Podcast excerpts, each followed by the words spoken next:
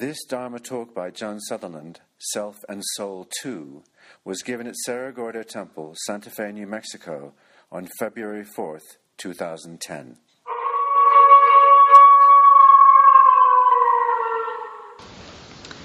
Good evening, Bodhisattvas. When Nick, Nick, was giving the instructions for walking meditation, I remembered that um, I was just in Tucson doing a retreat for our um, cousins there at Desert Rain Zen group, and um, the timekeeper at one point gave these gorgeous walking meditation instructions where he said, we walk as one body. Please be sure to keep up with the person behind you. Which I thought was perfect koan way walking instructions. Um, we're in a we're in a extended conversation. These talks um, about the self and the soul. So I want to continue with that tonight, and um, I'm using self and soul each as a kind of shorthand for things because self and soul are obviously big words that can mean a lot of different things in different contexts. So, what I mean when I say self in the context of these talks is um, the constructed self, the self that um, in certain psychologies would be called the ego, um, in certain Zen would be called the small mind um, in neurology would be called uh, that part of our neural circuitry that acts as the interpreter. So it's the part of us that that um, provides a kind of continuity and is usually what we mean in ordinary circumstances when we say I or me. That's what we're pointing to. Um,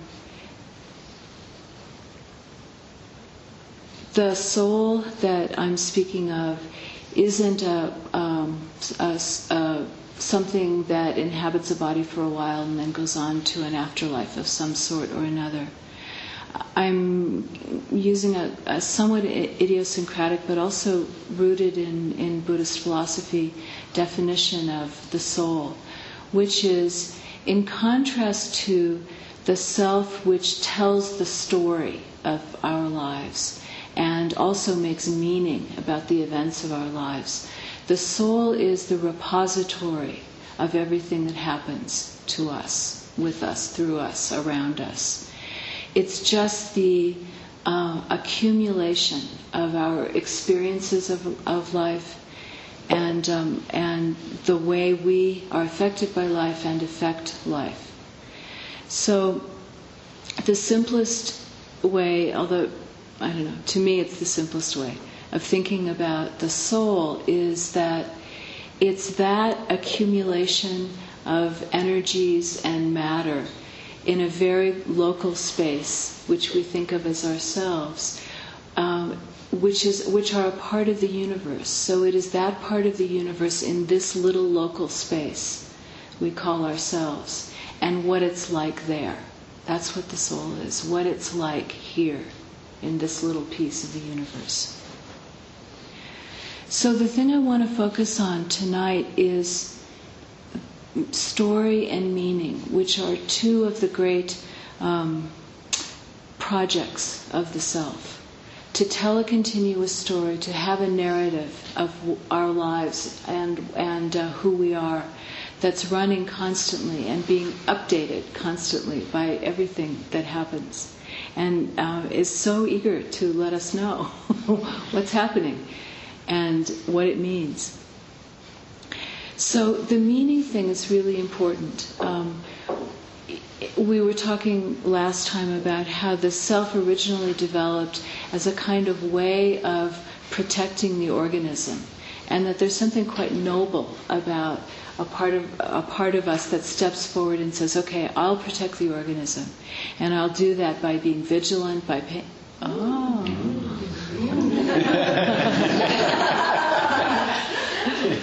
um, let's see. Do we have more? Are there more candles around? Maybe we could just have one or two more.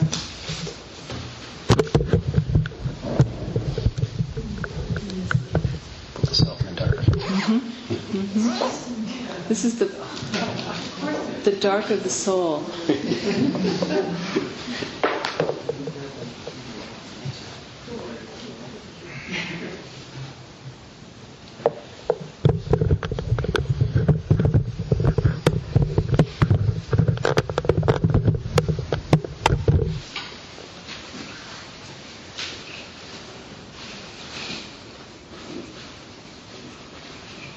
Well, I'll just carry on in the dark.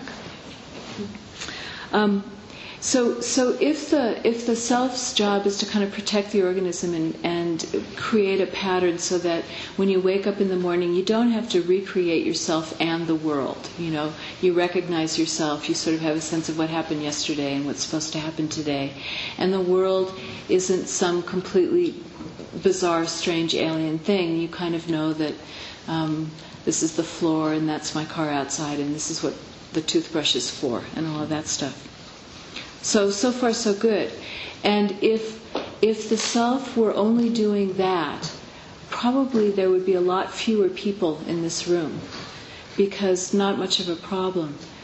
Where there can become a problem is that the self has decided that its job is not only to kind of keep this pattern and this continuity going, it's also to evaluate everything. It's also to give a value and a meaning to everything. And largely, almost overwhelmingly, that the value that gets assigned to things is what does this mean for me? And that's from the largest to the smallest. So, initially when um, when the self was was getting born and getting created, it was stuff like, oh, distant campfire coming closer. Oh, my clan sitting around the campfire. That's good. Or, hmm, saber-toothed tiger sitting on the rock in a crouched position. That's bad. so so there was this kind of a sense that was very immediate and quite important, really. But what happened over time was that that uh, desire to make value about everything spread everywhere and became part of everything. So it's like facial expression on friend, that's bad, you know. Um, chance to go to the movies tonight. That's good.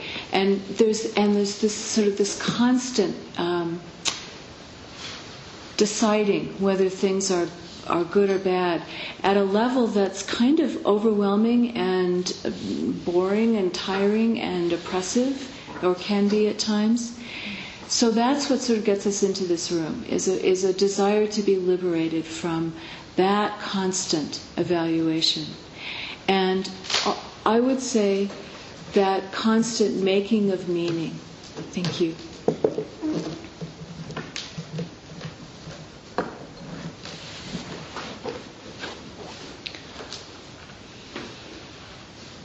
The self is always trying to decide what things mean. It's always trying to fit it into the ongoing narrative, find its place, figure out how to line it up, and and uh, decide what it means for us. And we tend to think of meaning as being pretty much a good thing. It's good to have a meaning in life, it's good to know the meanings of things. But even that making meaning can become tremendously oppressive um, because it creates a distance between ourselves and the thing we're deciding what the meaning is. We've, we've in a way stopped listening to what's happening and we're, we've taken a step back and we're trying to decide what the meaning is, which is a different order of experience than just listening to the thing itself. Um, so I, this is this is sort of the moment when I got the the the possible oppression of meaning. Many years ago, a, a friend of mine said that she'd gone into the forest and had taken a, a sort of bush bushwhacked across a, a hill and had got, come home with a really really terrible case of poison oak. And uh, she was wondering what that meant. And my immediate response was maybe it means don't bushwhack at this time of year you know. But but she had a sense that there was some larger meaning that was that the universe was trying to to impart to her And um, you know that the the difficulties of that I think are sort of obvious that when we're in that second order of experience rather than in the first order of experience of itch, itch, itch, itch. Um, so the, the, the alternative that I would suggest to making meaning about things is not a nihilistic nothing matters, it's meaningless, don't, don't even bother. Rather, it's a refraining from making meaning so that the field stays open and alive and there are many possible meanings present. We don't collapse around a particular story or a particular meaning. We leave the field open and leave the possibilities open. And that's quite different than saying nothing matters and, and nothing means anything.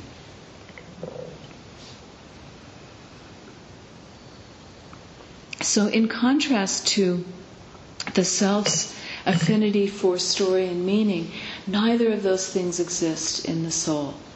And let me let me be clear that I'm not talking geography here. I'm not talking like there's one part of you that's yourself and there's another part of you that's your soul. They're viewpoints, they're ways of seeing and experiencing your life. And if you are experiencing your life and understanding your life largely from the viewpoint of the self, your life is going to look like one thing. It's going to look in a particular way. And I hope to make that really clear in, in a few minutes. If you look at your life from the perspective of, from the viewpoint of the soul, things might look really different. You might un- experience and understand them quite differently, even though you're looking at the same events in the soul there isn't meaning or um, story. There is just this accumulation of experience. And things just fall on each other and they pile up and it isn't linear. It's they it's things are associated by juxtaposition and accumulation rather than by a linear narrative telling you where things fit together and what they mean. I think of it as a kind of pond or pool of water. And into that pool of water are constantly flowing all of these rivulets of, of experience, of sensation, of emotion and thought, of karma and landscape and politics and world events and all of that flowing into this pool or pond. And accumulating and mixing and creating this lightly shaped thing, which is the you that is the local experience of the universe of itself for this time, for these years, these moments. There is actually um, a technical term for this in, in Buddhism, which is the alaya vijnana, the storehouse consciousness. Underneath all of the various ways we have of experiencing the world, there is this great storehouse consciousness where everything eventually filters down, sifts down, and falls like leaves in the autumn into this storehouse where it remains. So, a kind of correlation can be made between what I'm talking about as the soul and what, what Buddhism speaks of as the storehouse consciousness, the alaya vijnana. Okay, so what's it like to experience your life from the perspective of the soul rather than the perspective of the self? What I'd like to do is actually see if we can do that right here and right now, pretty simply and quickly, because I think that'll go a long ways further towards explaining what I'm talking about than, than my words. So, are you willing to do a little experiment with me? Mm-hmm. Okay. So, the first thing is here's the perspective of the self. Fill in the blank in this sentence. I had a blank childhood. Okay, just pick an adjective. I had a something childhood.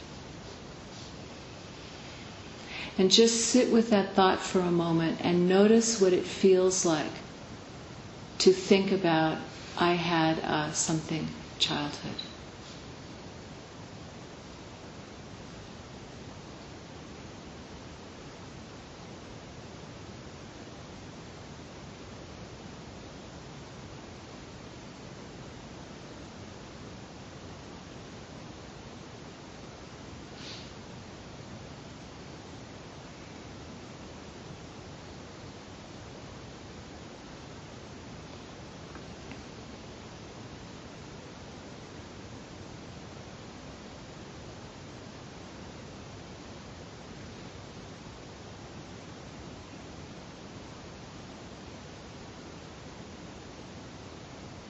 Okay, now let's walk a little ways in the direction of the soul.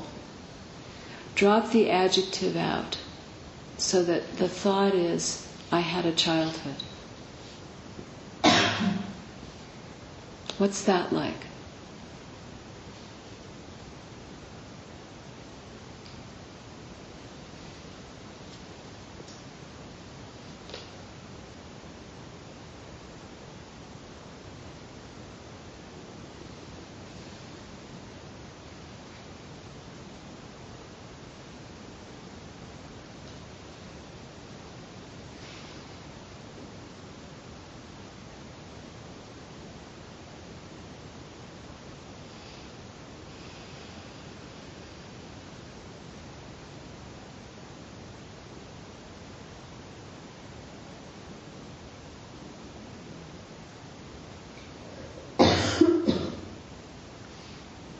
And now let's wade into the pool of the soul. Here's the thought from the soul's perspective there was a childhood.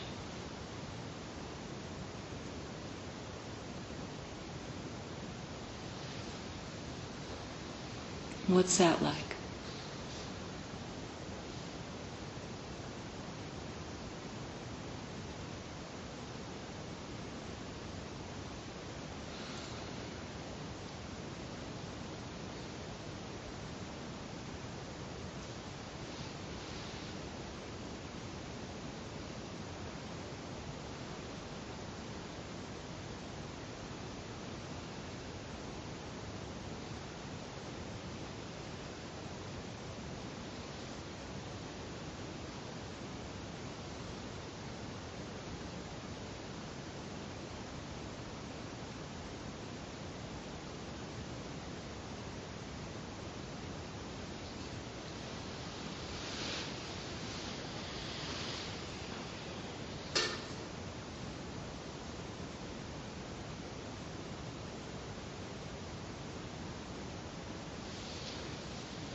Okay. Does anyone want to speak to what you notice about the differences in those thoughts?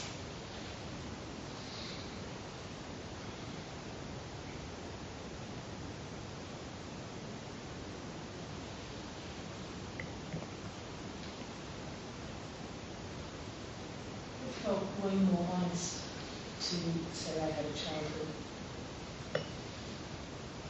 rather than it just felt way more spacious and real and accurate than to try and constrain it into one flavour. It didn't feel as true. Yeah. It felt really incomplete the first round. to, to put one adjective to it felt really incomplete. hmm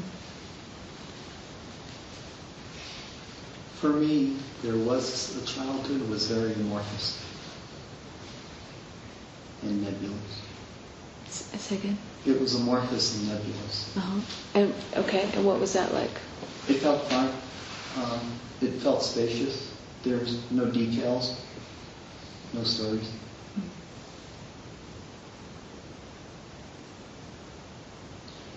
I really liked there was a childhood because I was ve- much more distant from it and I felt freer, just really much freer. And a lot of time had passed. Like each time uh, we, we did that, more time had passed. hmm Lots more time. Yeah.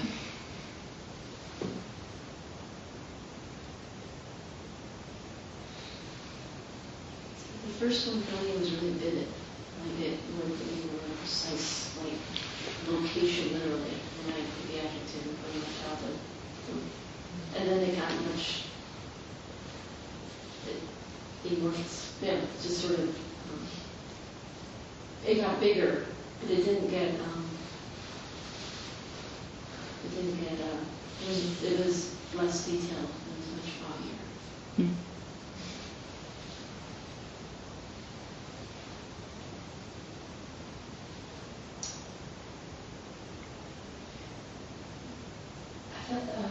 there was, um, when we go to the storehouse, it felt like childhood just became like a footprint in the sand, and the water just washes it away. So it just felt as though, or a bend in the grass, or a kind of imprint that there was something. In the first one for me, there was judgment around my childhood. And then when you said I had a childhood, there was no adjective, it was still mine. Mm-hmm. And then when you changed it to there was a childhood, it, it didn't become mine any longer, it was an observation. Mm-hmm. And what was that like? Oh, it was so much more. I think, like uh, you said, there was so much more space and relaxation and no judgment, and uh, it felt more eternal than confined in a certain time and place. Yeah. There's also something there. Did anybody have the sense of that it's a way of making a connection with other human beings? There's a sense of, oh, there was a childhood. That's something humans do. We have childhoods, you know, and that that's that. There's something warm about that, and also spacious. I actually, um, it's slight variation to that.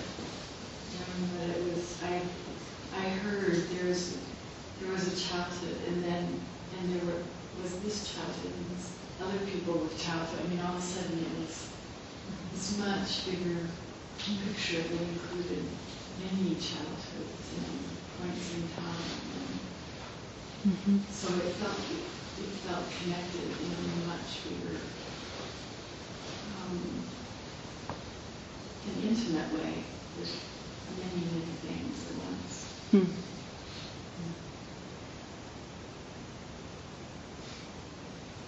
felt kind of um, the, the last one. There was a childhood. It felt funny to me to have a there was, because it seemed to kind of place it in the time narrative. Mm-hmm. Um, so what Ellie was saying, like, oh, childhood. Hmm. Look, childhood. Here's childhood, or you know, I don't know, some other kind that's great, Malik. Okay, so that's that's the koan move. so in the in the soul, you rest in there was a childhood, and then when you bring the the the koan way to it, what happens is childhood. You know, because there's a there's it's like you sink into the pool and then you rise again from the pool with something, you know, it's something in the way of imagination. I guess from where I am right now, though, just experiencing a lot of death and sort of pondering that, that there was a childhood that felt sad to me. Like, um, it didn't have a charge like, you know, the adjective in the first one, but just sort of looking around the room and feeling for myself, so there was one, and it's, it's in the past, I guess, relating to the time narrative. Mm-hmm. So just, yeah, just,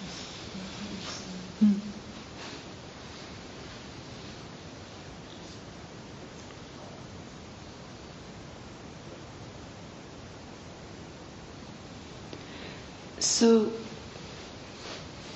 um, something really important about the soul is uh, the the poet Rilke said of, of the painter Cezanne that he really loved Cezanne's paintings because Cezanne didn't paint I like this. He painted here it is. And when you move from the self to the soul, you're moving from I like this or I hate this to here it is. And that's why the formulation there you know there was a or there is a so uh, the the self says, I love the ocean. There's nothing wrong with that, that's great. And the soul says, there is love of the ocean here. So the way the, cell, the, the way the soul looks at our lives is to say, there is love of the ocean here. There is there was a childhood, there is a childhood, the childhood is eternal. There are these things here now for this for this time. rather than uh, speaking about an I who feels something or is experiencing them in a certain way. Is that is that kind of clear? Okay.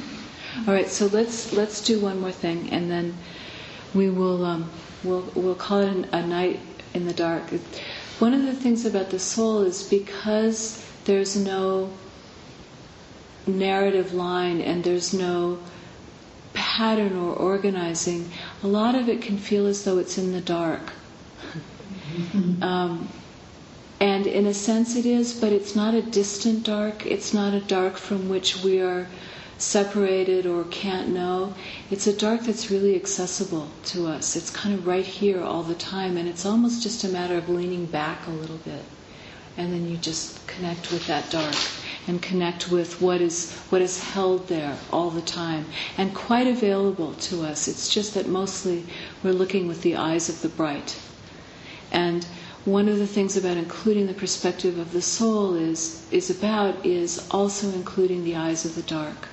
Can you see with the eyes of the bright and the eyes of the dark simultaneously? Okay, so this time, imagine, think back to something that happened today. It doesn't have to be particularly important uh, or have a big charge on it. Can just be a very ordinary thing that happened today, but something that's sort of vivid. Like I'm thinking, um, this afternoon I lay down to take a nap, and as I drifted to sleep, I was thinking about this talk tonight. Okay, so that's my moment. Think about it like that I, what I did, what you did.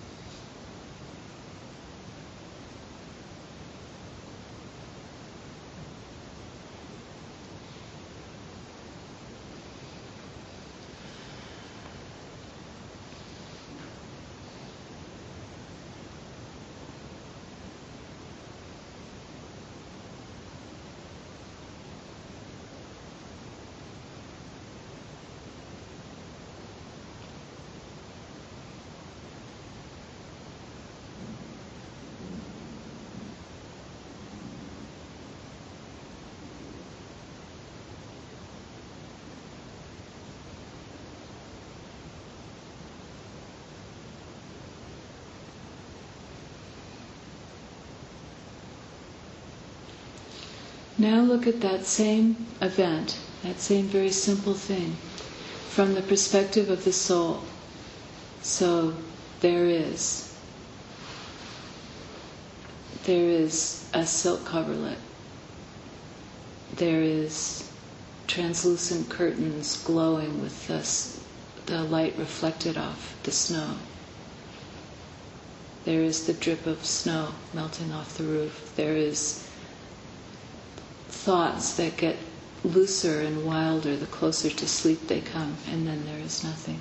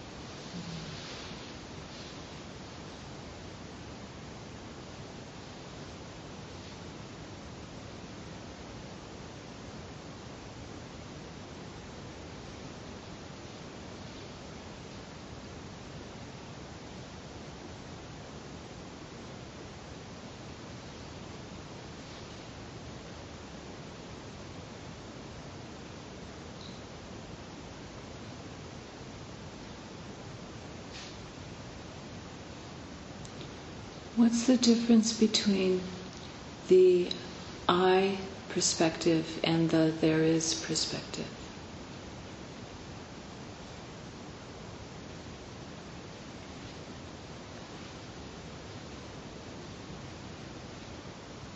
So there's a sense of pride associated with the I.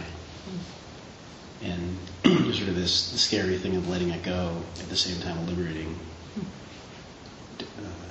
feeling.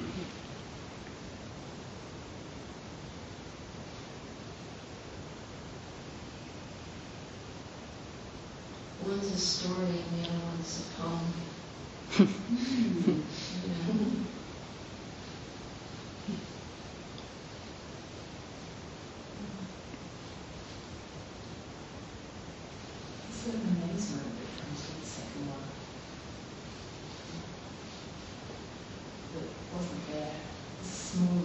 First one.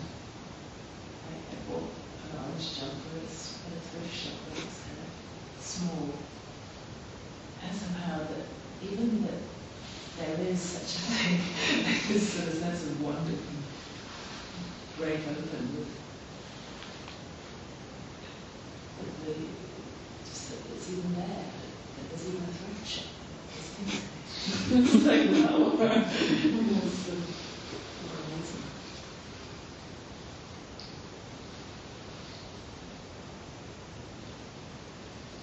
amazing. Incident, I chose the I one I was suffering, and, and uh, there is, I didn't have to suffer.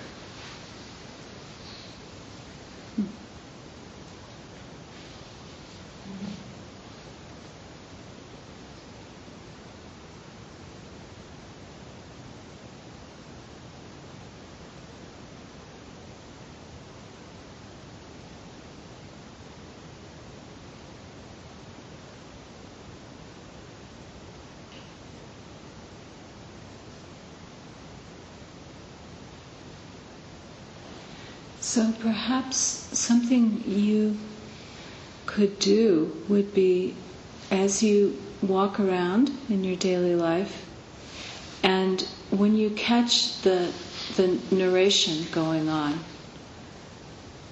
ugh long bank line. I hate standing in line. This is so i've got so much important things to do. And here i am. Okay when you notice when you notice that narration see if you can uh, do it with the from the perspective of the soul. See if you can do a there is, and see what difference that makes. Okay, if you want to play with that, do. see how things shift from I to there is.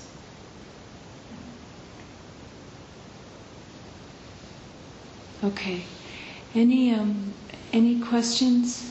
Anything that must be said? Before we close?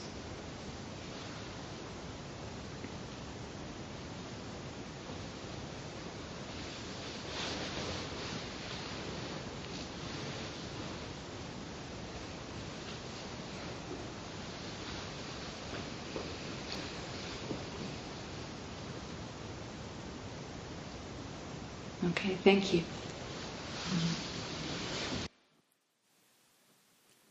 These talks are made available through your donations to Cloud Dragon, the Joan Sutherland Dharma Works. To learn more about her teachings and to make a tax deductible contribution, please visit our donate page at joansutherlanddharmaworks.org.